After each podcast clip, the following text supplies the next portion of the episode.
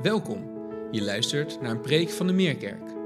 We hopen dat je door deze preek geraakt mag worden door de liefde van Jezus. En dat je aangemoedigd mag worden om Hem samen met ons te volgen en van Zijn liefde te getuigen.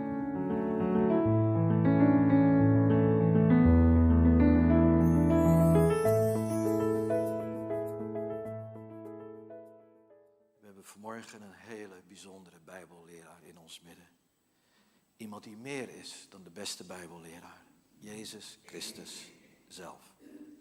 Jezus Christus zelf. En daarom hebben we ook gelezen vanmorgen uit Lucas 24. Het verhaal dat bekend is geworden van het verhaal als het verhaal van de Emmausgangers. En daarna ook een tweede verschijning van Jezus bij de andere discipelen. Het eerste dat opvalt is de dag waarop dit plaatsvindt. De dag van de opstanding zelf. Ik kom daar straks nog op terug hoe belangrijk dat is om een aantal redenen. Nu, drie dagen daarvoor, velen van ons kennen het eh, verhaal, drie dagen daarvoor was Jezus gekruisigd, gestorven en begraven. En sinds die verschrikkelijke vrijdag hadden zijn volgelingen zich bang en verslagen schuilgehouden ergens op een bovenverdieping in Jeruzalem. Onder hen twee volgelingen uit het stadje Emmaus, 12 kilometer buiten Jeruzalem. En daar hadden ze gezeten. En na drie dagen van verdriet en vertwijfeling werd het voor deze twee uit Emmaus blijkbaar tijd om naar huis te gaan. En Lucas zoomt in. Zie ze daar lopen, hun hoofd neergeslagen, bedroefd. Ze weten het allemaal niet meer.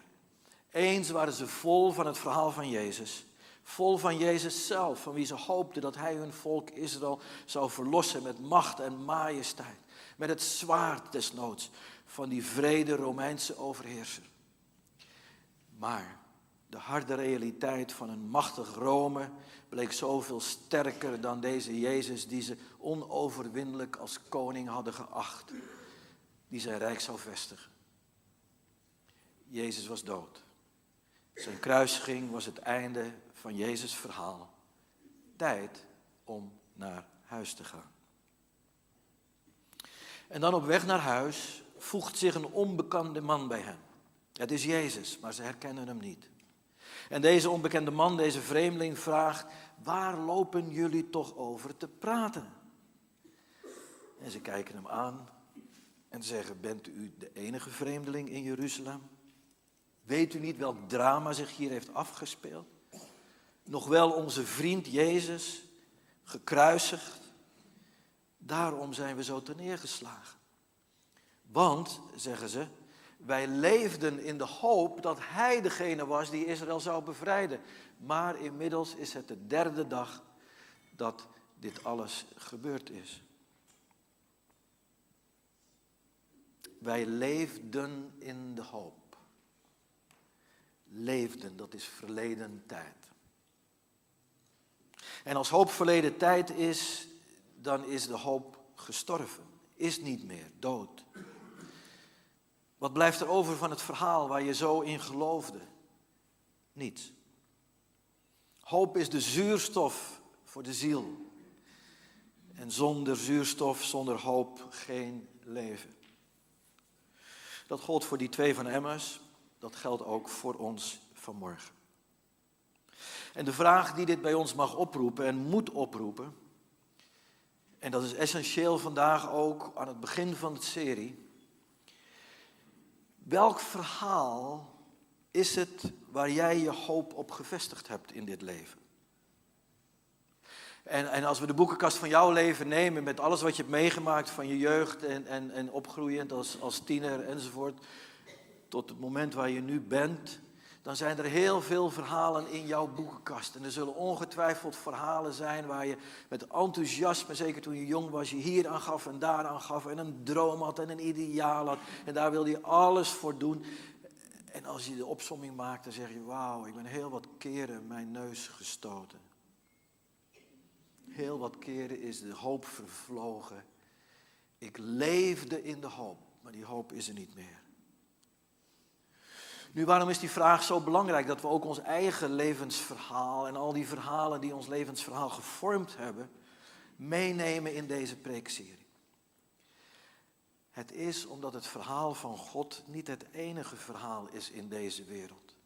ook wij, of we nu in de kerk zitten of buiten de kerk, ook wij allemaal zoals we hier zitten, hebben een eigen verhaal. Er zijn talloze verhalen waar je je hart en je hoop aan kunt geven. Kleine verhalen, maar ook grote verhalen. Nog niet zo lang geleden hadden bijna alle mensen in, in ons land en in, in West-Europa en een groot deel van de wereld, we hadden allemaal grote verhalen, metanarratieven. Het waren de grote verhalen van wat ons zin in het leven gaf, wat ons richting gaf, wat maakte dat we s morgens opstonden en zeiden: Het doet ertoe dat ik opsta. Het vulde je leven, het vulde je gemeenschap, het vulde de groep waartoe je behoorde. Maar veel is er veranderd in de laatste 50 jaar. Met de stille dood van het communisme en haar grote verhaal van Marx en Lenin lijkt er geen echt groot verhaal meer over, zeggen de kenners. En ik citeer ze maar. Sociologen zeggen dat er nog maar één verhaal over is. Het verhaal van onze consumptiemaatschappij. Het verhaal van ons ongebreideld aan onze trekken komen in alles wat ons aangeleverd wordt en waar we naar vragen dat het geleverd wordt. Ons grote verhaal is consumptie geworden. Maar het is geen groot verhaal, want we vullen dat allemaal naar ons eigen wil en onze eigen behoeften en onze eigen gevoelens in.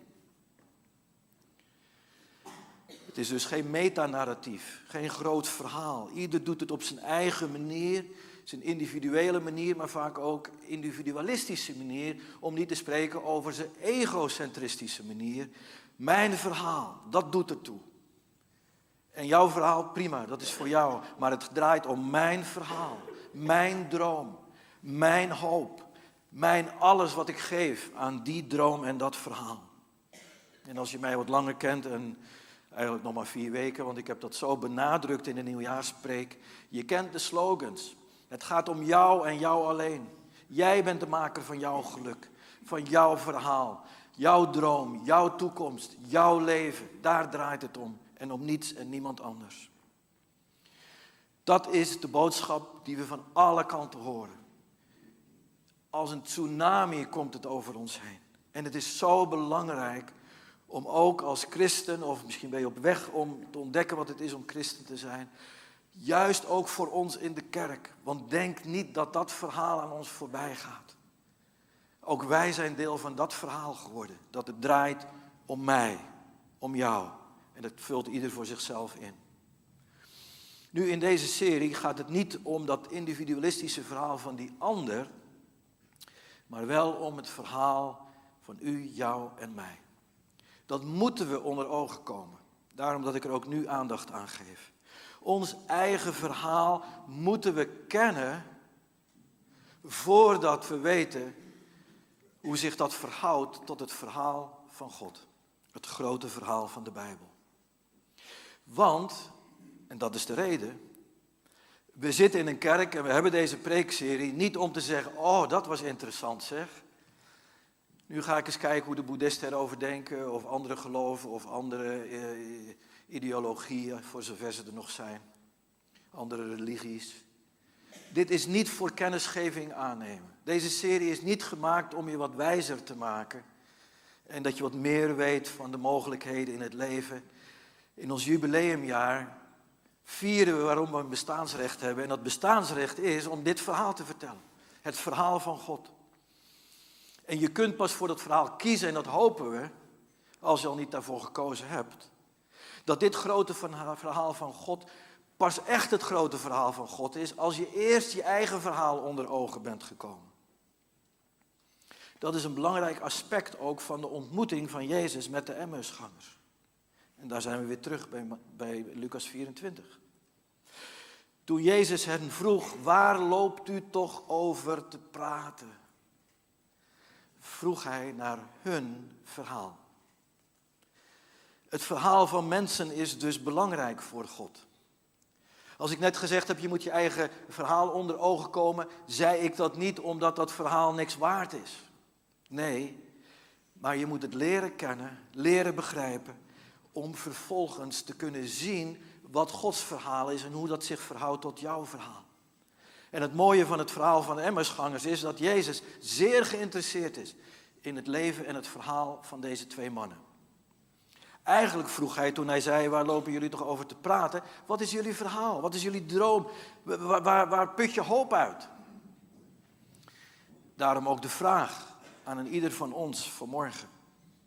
Een vraag die we vroeg of laat in deze preekserie onder ogen moeten komen. En we beginnen er maar mee, maar misschien worstel je nog mee. Misschien ben je nog bezig op een manier dat je zegt, nou, nou, nou, dit overvalt me, daar moet ik nog eens over nadenken. Prima. Maar de vraag is wel, wat is jouw verhaal? Wat is jouw droom? En welke hoop put je daaruit? En zeg niet te snel, oh, ik zit in de kerk. Mijn verhaal is natuurlijk het verhaal van de Bijbel. Mijn verhaal is natuurlijk dat van God, dat van Jezus. Nee, zo makkelijk is het niet. Zo makkelijk kunnen we de vraag niet zeggen, oh natuurlijk. Mijn verhaal is het verhaal van de Bijbel. We hebben in de nieuwjaarsdienst gezien hoe verleidelijk het kan zijn om de Bijbel dienstbaar te maken aan ons verhaal. Ons eigen verhaal. God dienstbaar aan mijn verhaal in plaats van dat ik dienstbaar word aan God en zijn verhaal. Jezus roept zijn volgelingen immers weg van een geloof waarin God beschikbaar moet zijn om hun verhaal te zegenen, naar een geloof waarin zij, volgelingen van Jezus, God dienen door zich voor zijn verhaal beschikbaar te maken. En dit is nu precies wat er gebeurt in het verhaal van de Emmersgangers. Zij moeten gaan ontdekken wat het verhaal van God is en door Gods genade het leren omarmen. Je leest er zomaar overheen. Dat zij een andere Jezus omarmden dan het verhaal echt is. Zij hadden het beeld van een Messias dat hij het volk zou bevrijden door macht en geweld. En die Messias, dat beeld is aan gruzelementen. Die Jezus leeft niet meer. Einde verhaal, einde hoop. En dat vinden we nog steeds, dat mensen het verkeerde verhaal van Jezus omarmen. Oh, het gaat over Jezus, maar de interpretatie van Jezus en zijn verhaal is niet juist. Dat is wat hier aan de orde is. Het ging wel over Jezus, het ging wel over een Messias, maar hun interpretatie van het verhaal van Jezus, dat was verkeerd. En dat gebeurt nog steeds. Ik sprak pas met iemand die een bepaald beeld van Jezus dat hem was aangereikt, uh, met veel hoop en enthousiasme omarmd had. Uh, hem was namelijk gezegd dat Jezus dit en dat voor hem zou doen. Maar dat kwam niet uit. Einde verhaal, einde hoop en eigenlijk ook wel einde kerk. Met die kerk en die Jezus wil ik niet meer te maken hebben. Jullie hebben mij een valse hoop gewekt. Een valse voorstelling van, van, van Jezus. Jullie zeiden dat hij zo was en dat bleek niet zo te zijn. Het is over voor mij. Zie je hoe belangrijk het is om deze vraag te stellen? Welk verhaal omarmen wij? Zelfs het verhaal waar Jezus een rol in heeft. Niet elk verhaal over Jezus verdient om omarmd te worden. Menig verhaal over Jezus wekt een valse hoop omdat het niet de waarheid over Jezus is. Niet de gehele waarheid. De twee uit Emmaus hadden hoop geput uit een verhaal dat velen hadden omarmd in Israël. Het verhaal dat er op een dag een van God gezonde Messias zou komen, ik zei het al, die Israël met macht en kracht, met geweld en het zwaard zou verlossen van de Romeinen. En zij, de Emmausgangers en alle andere volgelingen van Jezus, waren in de veronderstelling geweest dat Jezus die Messias was. En dat het zijn doel en agenda was om de Romeinen het land uit te bonjoeren. Daarom, toen puntje bij paaltje kwam en Jezus gevangen werd genomen in, in, in de hof van Gethsemane, was het ook Petrus die zijn zwaard trok om Jezus te verdedigen. Dat lag helemaal in de lijn Van een Messias die met kracht en geweld en met het zwaard zou overwinnen. Maar wat zei Jezus? Weg met dat zwaard. Dat is niet de agenda. Dat is niet het verhaal van God en dus niet het verhaal van mij. Maar goed, Jezus werd gevangen genomen, werd gedood aan een kruis. En dat was nu inmiddels drie dagen geleden. De hoop op Jezus als die Messias bleek een valse hoop te zijn. Nu, nu, kan ik, nu kan ik me voorstellen, je zegt het gaat over de Messias, het gaat over de Bijbel, het gaat over de grote lijn. Het kan toch niet zo zijn dat iedereen zich vergist heeft? Er zou toch een Messias komen? Daar mochten ze toch hoop voor hebben? Dus de vraag vanmorgen is, Emmausgangers, was toch eigenlijk wel een beetje terecht dat jullie deze Messias verwachten? Was het terecht? Vraag. Ja, maar ook nee. Ja, hij was de Messias van Israël. Maar nee, hij was niet gekomen om met geweld de Romeinen te verdrijven en zijn koninkrijk te vestigen hier op aarde. En dit moeten we heel goed begrijpen vanmorgen. Ik zeg het nog eens even anders. Was het terecht dat zij die hoop hadden op de Messias? Ja. Het verhaal van een komende Messias was absoluut juist. Maar nee, hun interpretatie van het verhaal was onjuist.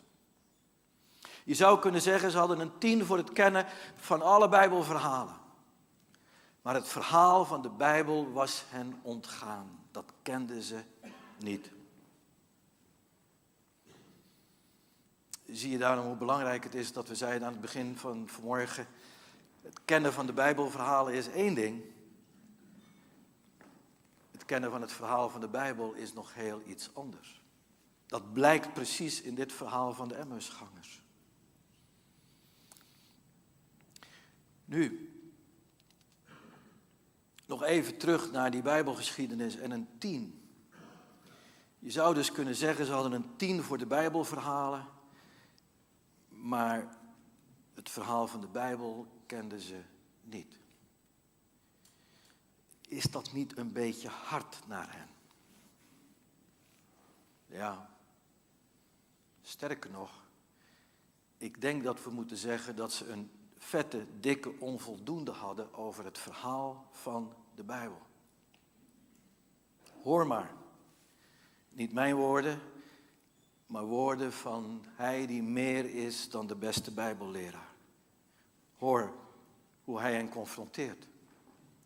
Toen zei Hij Jezus tegen hen, hebt u dan zo weinig verstand en bent u zo traag van begrip? Dat is een onvoldoende. Misschien wel een dikke onvoldoende. En dat moet toch wel een dingetje voor ze geweest zijn. Voor deze twee mannen, gelovige Joodse broeders uit Emmaus. Het zal je maar gezegd worden. Je hebt weinig verstand en bent traag van begrip. Met alle gevolgen van die natuurlijk, want het leidde tot een onjuiste interpretatie van het verhaal dat zij hadden omarmd en hun verhaal was geworden. Dat eindigde met einde verhaal. Maar dit is nog niet alles.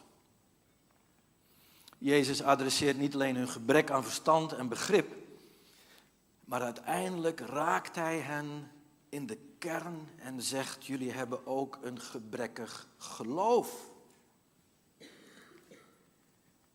Want dit is wat hij vervolgens zegt.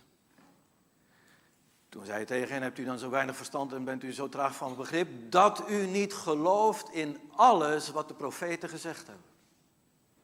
Nou, dat is een retorische vraag. Het antwoord is natuurlijk ja, dat hebben ze niet.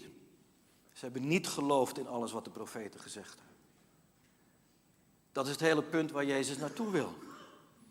Ze geloven wel in de Bijbelverhalen, ze zeggen ook wel dat ze de Bijbel kennen, maar zegt Jezus, jullie geloven niet in alles wat de profeten gezegd hebben. Alles wat er staat, maar ook het verhaal achter het verhaal. En het verhaal daarachter. En het verhaal daarachter. Jullie hebben niet alles tot je genomen. Jullie hebben een deel tot je genomen.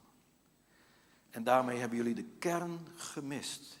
Jullie ogen zijn gesloten gebleven voor een wezenlijk deel, een essentieel deel van de Bijbel, dat nu precies gaat over het verhaal van de Bijbel.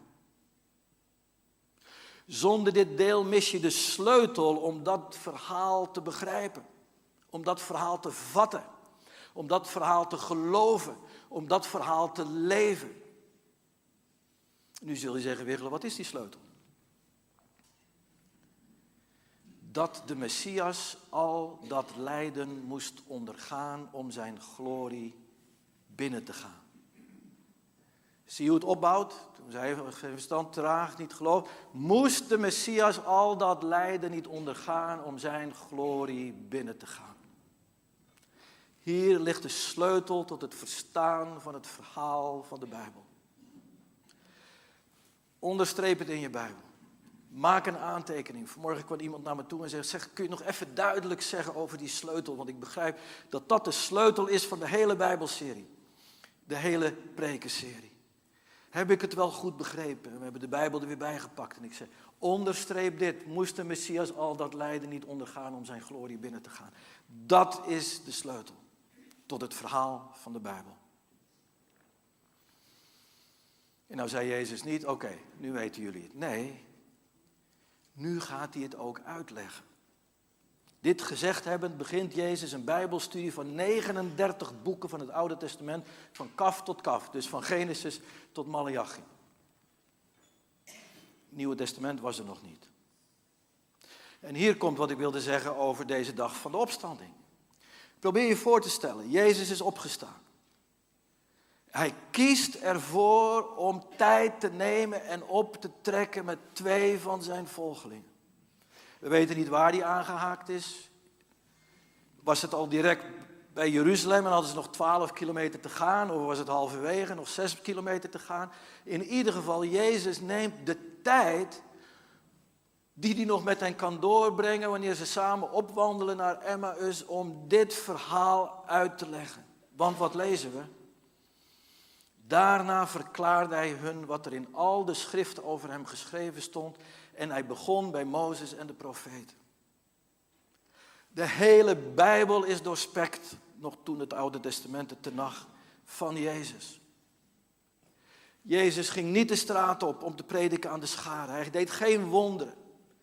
Hij nam de tijd om met twee mensen een preekserie te doen en hij was meer dan de bekendste Bijbelleraar die hen bij de hand nam. En ik kan je zeggen, heel veel mensen zeggen, wie zou je in de Bijbel, eh, uit de Bijbel en alle verhalen uit de Bijbel straks in de hemel willen ontmoeten om, om, om met hem te praten en vragen te stellen? Ik zou zeggen, oh, ik wou dat ik geleefd had in de tijd van de Emmersgangers en daar gelopen had en ernaast had mogen lopen. Hij die meer is dan de beste en de bekendste, de meest vermaarde Bijbelleraar, opende hun de schriften. En die schriften wezen op hem en hem alleen. Er wordt wel eens gezegd, oh ik wil echt de Bijbelstudie. Dat verhaal van Jezus ken ik nu wel. Elke keer in de meer, kijk 35 jaar gaat het al om Jezus. Als je dit verhaal begrijpt, is dat geen vraag meer waarom dat is. Er bestaat geen echte Bijbelstudie dan alleen wat hier gebeurt en wat Jezus doet met zijn vrienden uit Emmaus. Nu, dat is nog maar overdag. We lezen straks, hebben we het al gelezen, dat de avond valt. En, en, en, en dat, dat, dat, dat Jezus uh, wil doorlopen en doen alsof hij gewoon doorgaat. Nee, blijf bij ons, kom eten, slaap. En, en, en, en dan opent hij de ogen en dan zien ze van hen en dan zien ze dat het Jezus is. En dan blijkt dat alles, dan is Jezus ineens verdwenen, dat ze nog teruggaan diezelfde nacht. En daar wordt het verhaal nog een keer herhaald. Misschien op dag twee na de opstanding. Dat Jezus weer in hun midden verschijnt. En wat hij gedaan heeft met de twee van Emmaus, doet hij nu met de elfen, de discipelen. En misschien nog allerlei andere. Maria zal erbij geweest zijn, misschien wel een hele club. Weer neemt hij de tijd om het hele verhaal te doen. Snap je nu waarom dit zo belangrijk is? Hier ligt het zwaartepunt in de hele Bijbel. En Jezus neemt de tijd om het aan hen door te geven. Nou, het is een, het is een hele minieme poging om iets daarvan te doen in onze Bijbelserie, in onze preekserie. Maar we hebben gezegd, als de Meerkerk een bestaansrecht heeft, we bestaan 35 jaar, hebben een prachtig gebouw gekregen, dan willen we voorlopig onze tijd, nee, dan willen we de rest van ons leven besteden aan dit verhaal.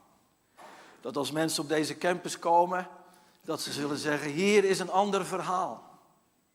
Is dit misschien het verhaal van God en dat jij dat verhaal kan vertellen?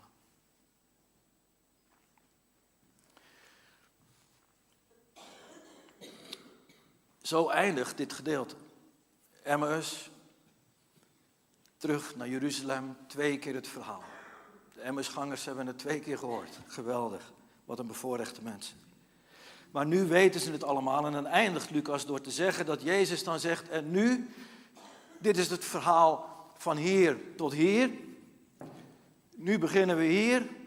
Deze Bijbel moet nog geschreven worden, maar dat wordt alleen geschreven als getuigenis van wat jullie nu gaan doen in deze wereld. En zo eindigt hij, Matthäus 24. En dat in zijn naam alle volken opgeroepen zullen worden om tot inkeer te komen, opdat hun zonden worden vergeven. Jullie zullen hiervan getuigenis afleggen, te beginnen in Jeruzalem. Zo eindigt, als het ware, het Oude Testament en hier zien we hoe het Nieuwe Testament als het ware begonnen wordt. Nog niet geschreven, maar wel geschreven in de harten van de eerste volgelingen van Jezus. En hiermee opent Jezus dus de toekomst van zijn volgelingen na het Oude Testament. En dus de 27 boeken van het Nieuwe Testament die nog geschreven moeten worden. Nu, daar komen we later op de serie terug, want we gaan tot en met Openbaring 22. Voor nu moeten we nog even inzoomen hoe het verhaal eindigt met onze vrienden uit Emmaus. Ik zei het al, nadat de vreemdeling alles verteld heeft, die geweldige Bijbelstudie, zijn ze bij Emmaus aangekomen. Hij wil doorlopen. Zij zeggen nee, het is avond, blijf bij ons, eet, slaap. En dan opent de Heer eigenlijk de ogen van de Emmausgangers bij het dankgebed en het breken van het brood. Ze herkennen Jezus. Kijk hoe onze eigen Rembrandt dit verbeeld heeft. Prachtig, het prachtige licht. Ineens gaan hun ogen open voor wie hij is. Drie keer in het verhaal wordt gesproken over het openen van harten, van verstand, ehm, van ehm, ogen. Ogen, hart en verstand. Dat is een prachtig beeld voor ons die deze preekserie wil gaan volgen. En ik, ik raad je zo aan, wees erbij als je kan elke zondag. Zet het in je agenda, geef het prioriteit. En als het onverhoopt dan niet lukt erbij te zijn, kijk alsjeblieft op internet. Want we doen er alles aan dat je aangehaakt blijft in deze boodschap. Of in deze serie. Maar meteen moeten we ook zeggen dat dit niet aan ons gegeven is, hoe verstandig we ook zijn, wat ons IQ ook is en hoeveel Bijbelverhalen we ook kennen. Het is alleen aan ons gegeven als God ons de ogen daarvoor opent. Laat dat ons gebed zijn. En bid voor ons als team, en ook een paar van onze gastsprekers doen mee, dat zij alles krijgen, het vermogen van God om deze boodschap ook uit te dragen. Zodat het begrepen wordt, maar niet begrepen wordt uit verstandelijk oogpunt, maar dat God het als het ware door zijn geest tot leven kan maken en kan wekken in onze levens. Nou, een belangrijk aspect daarbij is, en dat lezen we in het verhaal van de Emmersgangers, dat terwijl Jezus als het ware hen door die preekserie, die Bijbelstudie neemt, dat ze achteraf zeggen, was ons hart niet brandende in ons. Met andere woorden, dit verhaal stak met kop en schouders uit boven alle verhalen die ze tot dat moment hadden gekend. Zelfs dat verhaal wat ze geloofd hadden over Jezus, de Messias. Was ons hart niet brandende in ons? Laten we die twee teksten, of laten we die teksten eventjes lezen. Vers 32. Zo verwoordde de Emmersgangers het. Brandde ons hart niet toen hij onderweg met ons sprak en de schriften voor ons ontsloot. Een oudere vertaling zegt, was ons hart niet brandende in ons terwijl hij onderweg tot ons sprak en de schriften opende. Zie je het woord openen weer. En ik bid dat wij samen zullen optrekken met elkaar in deze serie. De weg zullen gaan en dat ons hart steeds meer brandend zal worden voor dit verhaal. Voor Jezus zelf. En dat het brandende hart voor jouw eigen verhaal en mijn brandende hart voor mijn eigen verhaal, mijn droom, mijn aspiraties, alles wat ik uit dit leven wil halen voor Wichelen Tamboer, dat dat als sneeuw voor de zon zal verdwijnen. Dat dat mijn hart ook helemaal niet meer brandend maakt, want het is geraakt en in vuur en vlam gezet door een ander verhaal, het verhaal van God. En ik proef dat God in ons midden een bijzonder werk aan het doen is. We hebben er al iets over verteld op onze kick-off. Begon eind van de zomer, begin van het seizoen. En we zien dat alleen maar bevestigd. Dat proeven, dat verlangen, Heer. We verootmoedigen ons om een brandend hart te krijgen voor U. En niet om de Bijbel te gebruiken voor mijn verhaal. Weet je, als je tegenwoordig gaat naar, naar, naar een, een, boekwinkel, een, helemaal een grote, ga naar Amsterdam, naar een paar mooie grote boekwinkels nog. En je loopt dan naar binnen en je zoekt de afdeling christendom, wat vroeger een hele, een hele afdeling was, is nu gereduceerd tot een, tot een uh, uh, uh, één plank. Te midden van alle zelfhulpboeken en andere religies en allerlei ideeën en andere verhalen die er zijn om jouw leven maar beter te maken. Allemaal zelfhulpboeken. En ik zal je zeggen dat voor veel christenen deze boekenkast niet meer is dan een zelfhulpboekenkast. Hoe kan Jezus en God en het verhaal van de Bijbel mijn verhaal dienen zodat ik er zelf beter van word? En dat noemen we dan ook nog zegenen, dat God ons zegent. En daar bedoelen we mee dat ik er beter van word. Als eenmaal je hart gaat branden voor dit verhaal, dan zeg je, Heer, vergeef me dat ik de Bijbel eh, zo weinig eer gegeven heb. Dat ik eigenlijk in mijn leven ook de Bijbel gereduceerd heb tot een zelfhulpboek. Om mijn verhaal te ondersteunen. Snap je waar die verootmoediging vandaan komt, vrienden? Wat is er gebeurd met ons christendom in onze westerse wereld? En het gaat heel geleidelijk. Want we weten allemaal wel een Bijbeltekst te vinden. Waar het lijkt te draaien om jou. Maar hoe kan het draaien om jou? Als dit Gods verhaal is in Jezus Christus. Nu, ik hoop dat God dit doorzet. Dat proeven naar meer. Het verlangen naar meer. Dat brandende hart. En we zien het bevestigd van zondag op zondag, maar ook van week tot week. Afgelopen week nog de beta-cursus. Een heel ander gevoel bij de deelnemers. Een interactie waar ze zeggen, mijn hart brandt voor het verhaal van God. Leg het ons uit. Het uur van gebed, op onze knieën gaan. Heer, dat ik deel mag worden en me over mag geven aan uw verhaal. Er is niemand en niets beter dan je hart aan te geven dan aan die Jezus en Gods verhaal. En de vraag is, durf jij jouw droom in te leveren? Voor Gods droom. Jouw verhaal, voor zijn verhaal. Want welk verhaal je ook nastreeft, het zal ijdele hoop zijn, ja, valse hoop. Want er is maar één verhaal dat blijft. En vanmorgen is dat verhaal uitgelegd aan en de Emmersgangers en de andere volgelingen van Jezus durf jij je eigen verhaal op te geven. Fijn dat je hebt geluisterd. Voor meer informatie ga naar www.meerkerk.nl.